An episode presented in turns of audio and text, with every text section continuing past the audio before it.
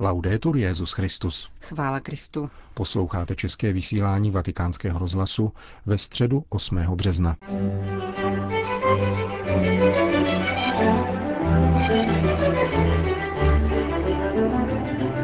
Apoštolský nuncius při OSN v New Yorku přednášel o diplomacii papeže Františka. Holandský kardinál Willem Eijk se domnívá, že je zapotřebí církevního dokumentu o genderové ideologii. Závěrečná část meditace papeže Františka o růstu víry náš pořad zakončí. Hezký poslech přejí Milan Glázer a Johana Bronková. Zprávy vatikánského rozhlasu. Spojené státy americké. Na téma diplomacie papeže Františka přednášel stálý pozorovatel svatého stolce při OSN v New Yorku arcibiskup Bernardito Auza pro studenty školy diplomacie a mezinárodních vztahů na Katolické univerzitě Seton Hall v South Orange v americkém státě New Jersey. Dějiny církve nikdy nekončí, aby se začínaly na novo, nýbrž je v nich kontinuita. A to též platí o diplomacii svatého stolce, zdůraznil vatikánský představitel. Tato kontinuita je vždy službou světu, do něhož se církev snaží vnášet evangelium a svoji dvoutisíciletou zkušenost. Jde o diplomacii, která se realizuje zejména díky zastoupení církve v OSN a dalších mezinárodních organizacích. Když po druhé světové válce vznikla Organizace spojených národů, Vatikán měl jisté výhrady, řekl dále arcibiskup Auza. Šlo například o faktický nedostatek rovnosti mezi členskými zeměmi v situaci, kdy pět mocností má právo veta v Radě bezpečnosti. Vzhledem k naléhavé potřebě mezinárodní organizace a zániku Ligy národů, svatý stolec, ačkoliv do OSN nepatřil, byl často vybízen k podílu na formální či neformální spolupráci s touto institucí a od roku 1964 se stal jejím stálým pozorovatelem. Za 53 let existence mise stáleho pozorovatele svatého stolce navštívili papežové sídlo OSN celkem pětkrát.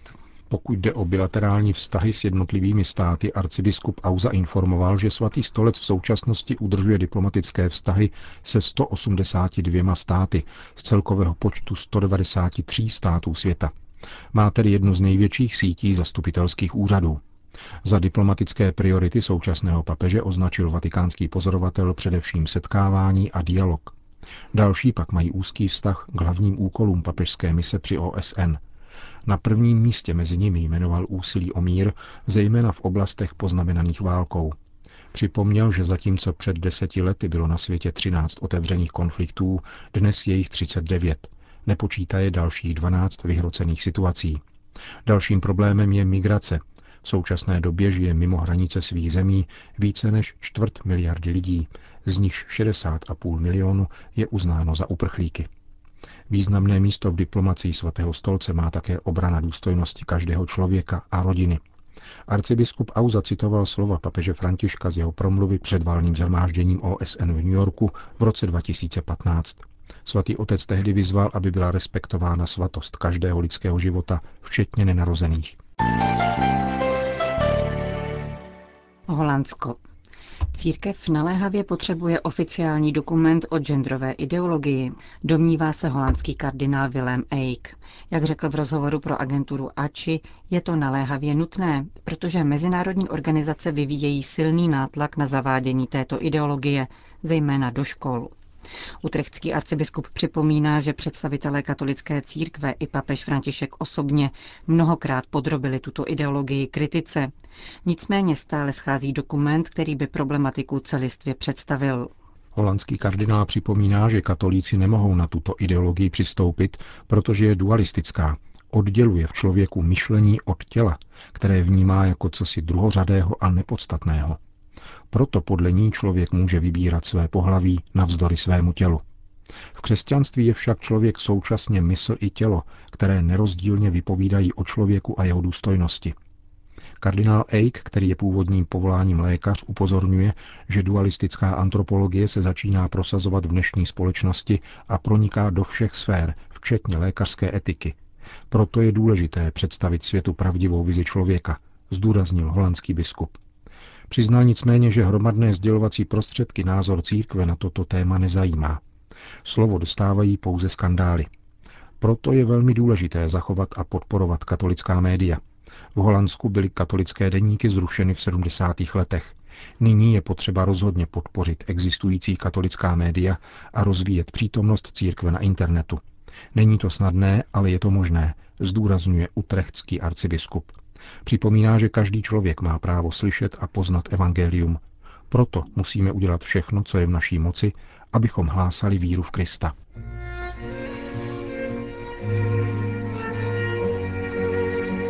Přinášíme poslední část meditace, kterou minulý týden pronesl na setkání s faráři římské diecéze papež František. Jejím tématem byl růst víry, který papež přiblížil exegezí klíčových životních momentů Šimona Petra.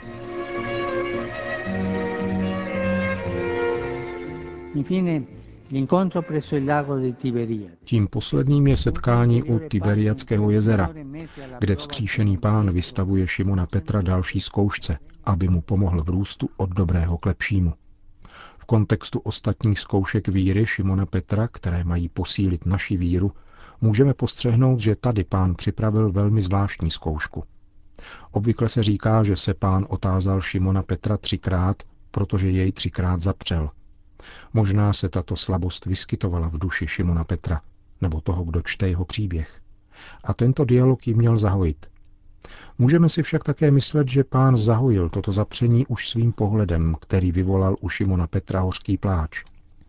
Ve zmíněném tázání můžeme objevit určité stupňování, kterým pán vychází od toho dobrého, co všichni uznávali a s čím mohl být Šimon Petr spokojen. Miluješ mne více než ti zde? Ptá se nejprve. Pak ho v tom utvrzuje zjednodušením otázky na pouhé miluješ mě, která odnímá Šimonově duši touhu po velikosti a rivalitu. A končí otázkou máš mne rád jako přítel, což je to, po čem Šimon Petr nejvíce toužil. A evidentně i tím, co nejvíce leží na srdci Ježíšovi. Pokud jde opravdu o přátelskou lásku, pak tady žádná výčitka či výtka nemůže mít místo. Přátelství je přátelství a to je nejvyšší hodnota, která zjednává nápravu a zlepšení všeho ostatního, aniž by bylo třeba mluvit o důvodech. Největším pokušením démona bylo možná to, které u Šimona Petra vyvolalo dojem, že není hoden být Ježíšovým přítelem, protože jej zradil.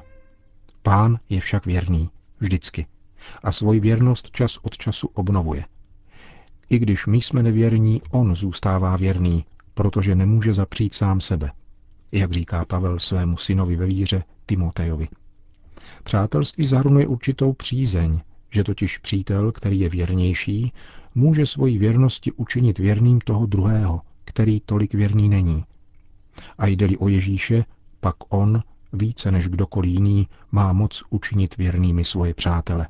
V této víře, víře ve věrného přítele Ježíše, je Šimon Petr utvrzen a poslán utvrzovat všechny ostatní. V tomto přesném smyslu je možné chápat trojí poslání pást ovce i beránky. Vezmeli se v úvahu všechno, co obsahuje pastorační péče, pak tím hlavním prvkem je posilování druhých ve víře v Ježíše, který nás má rád jako přátele. Na tuto lásku poukazuje Petr ve svém prvním listu. Je to víra v Ježíše Krista, kterého, jak říká, milujete, ačkoliv jste ho neviděli. V něhož věříte, třeba že ho ještě nevidíte. A tato víra vám přinese nevýslovnou a zářivou radost, až dosáhnete cíle své víry, totiž spásy duše. Vyvstává však nové pokušení, tentokrát proti jeho nejlepšímu příteli. Pokušení proskoumat vztah mezi Ježíšem a Janem, milovaným učedníkem. Pán jej v tomto bodě napomíná přísně. Proč se o to staráš? Ty mě následuj. Vidíme, že pokušení je v životě Šimona Petra neustále přítomné. On nám v první osobě ukazuje, jak víra roste vyznáním a přijímáním zkoušek. A ukazuje rovněž, že samotný hřích se stává součástí pokroku víry. Petr se dopustil nejhoršího hříchu. Zapřel pána a přesto se stal papežem. Pro kněze je důležité umět zařadit svá pokušení a svoje hříchy do této Ježíšovy modlitby za to, aby nezanikla naše víra, nýbrž uzrála a sloužila k posílení víry těch, kteří jsou nám svěřeni. Rád opakuji, že kněz či biskup, který nevnímá, že je hříšník, nespovídá se a uzavírá se do sebe, neroste ve víře. Je však zapotřebí mít se na pozoru, aby vyznání a rozlišování vlastních pokušení obsahovalo a bralo na vědomí ten pastorační smysl, který jim chce dát pán. Jeden mladý muž, který pobýval v protidrogovém centru Hogar de Cristo, od CPPho v Buenos Aires, vyprávěl, jak mu jeho mysl odporovala a říkala, že tam nemá zůstávat. A on proti tomuto pocitu bojoval. Říkal, že mu v tom hodně pomáhal otec Pepe, kterému jednoho dne řekl, že už to nemůže vydržet, chybí mu jeho rodina, manželka a děti a že chce odejít. A kněz mi řekl, vyprávěl onen muž. A předtím, když se stoulal, bral si a prodával drogy, to ti nechyběly. Myslel si na ně? Potichu jsem zavrtěl hlavou, že ne. A kněz, aniž by něco dodal, podal mi můj batoh a řekl mi, jdi, to stačí. Je to jako říci, uvědom si, co se s tebou děje a co říkáš. Děkuj nebesům, že nyní cítíš tento nedostatek. Vyprávím to, abych ukázal, že růstu víry pomáhá, když se drží pospolu vlastní hřích, přání dobra druhým i pomoc, kterou dostáváme a kterou máme poskytovat. Oddělování není k ničemu. Je na nic cítit se dokonalým, když konáme službu a když hřešíme, ospravedlňovat se tím, že jsme jako všichni ostatní. Je zapotřebí obojí spojovat. Pokud posilujeme víru druhých, činíme to jako hříšníci. A když hřešíme, spovídáme se z úhlu toho, čím my kněží jsme, s důrazem na odpovědnost, kterou máme vůči lidem, protože nejsme jako všichni. Tyto dvě věci se správně spojí, když před sebe postavíme lidi, své ovce, zvláště ty nejubožejší. A to je to, co dělá Ježíš, když se táže Šimona Petra, zda jej má rád, ale neříká nic o bolesti ani o radosti, které tato láska působí. Nýbrž ukazuje mu jeho bratry. Pas mé ovce, utvrzuj víru svý bratří. Podobně jako když onen mladý muž v Ogarde Kristo uslyšel děkuji za to, že vnímáš nedostatek. Děkovat za to, že jsi malověrný, znamená, že máš rád svoje bratry. Vděčnost za to, že se cítíš hříšníkem, nehodným této služby, znamená vnímat, že konáš-li něco, pak je to proto, že za tebe prosí Ježíš. Bez něhož nemůžeš činit nic. Naši dědové říkali, že víra roste skrze úkon víry. Šimon Petr je příkladem člověka, jemuž pán Ježíš neustále umožňuje konat úkony víry. Když Šimon Petr pochopí tuto pánovu dynamiku, tuto jeho pedagogiku, nepromarní žádnou příležitost rozlišit v každé chvíli, jaký úkon víry ve svého pána může vykonat. V tom se nemílí. Když Ježíš jedná jako jeho pán a dává mu jméno Petr, Šimon mu to dovoluje. Jeho, ať se tak stane, je mlčenlivé jako u svatého Josefa a ukáže se jako reálné v průběhu jeho života.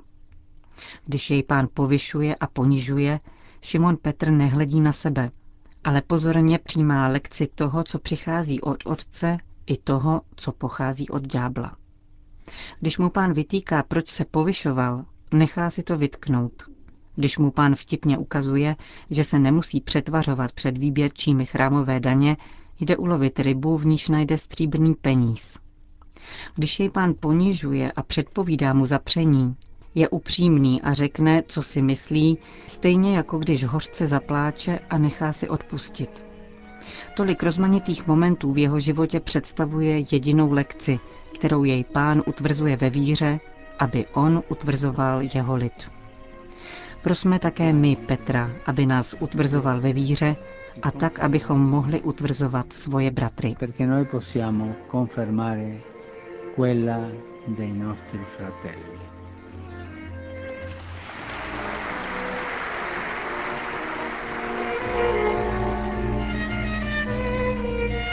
Končil papež František svoji meditaci o růstu víry na setkání s faráři římské diecéze. Končíme české vysílání vatikánského rozhlasu. Chvála Kristu. Laudetur Jezus Christus.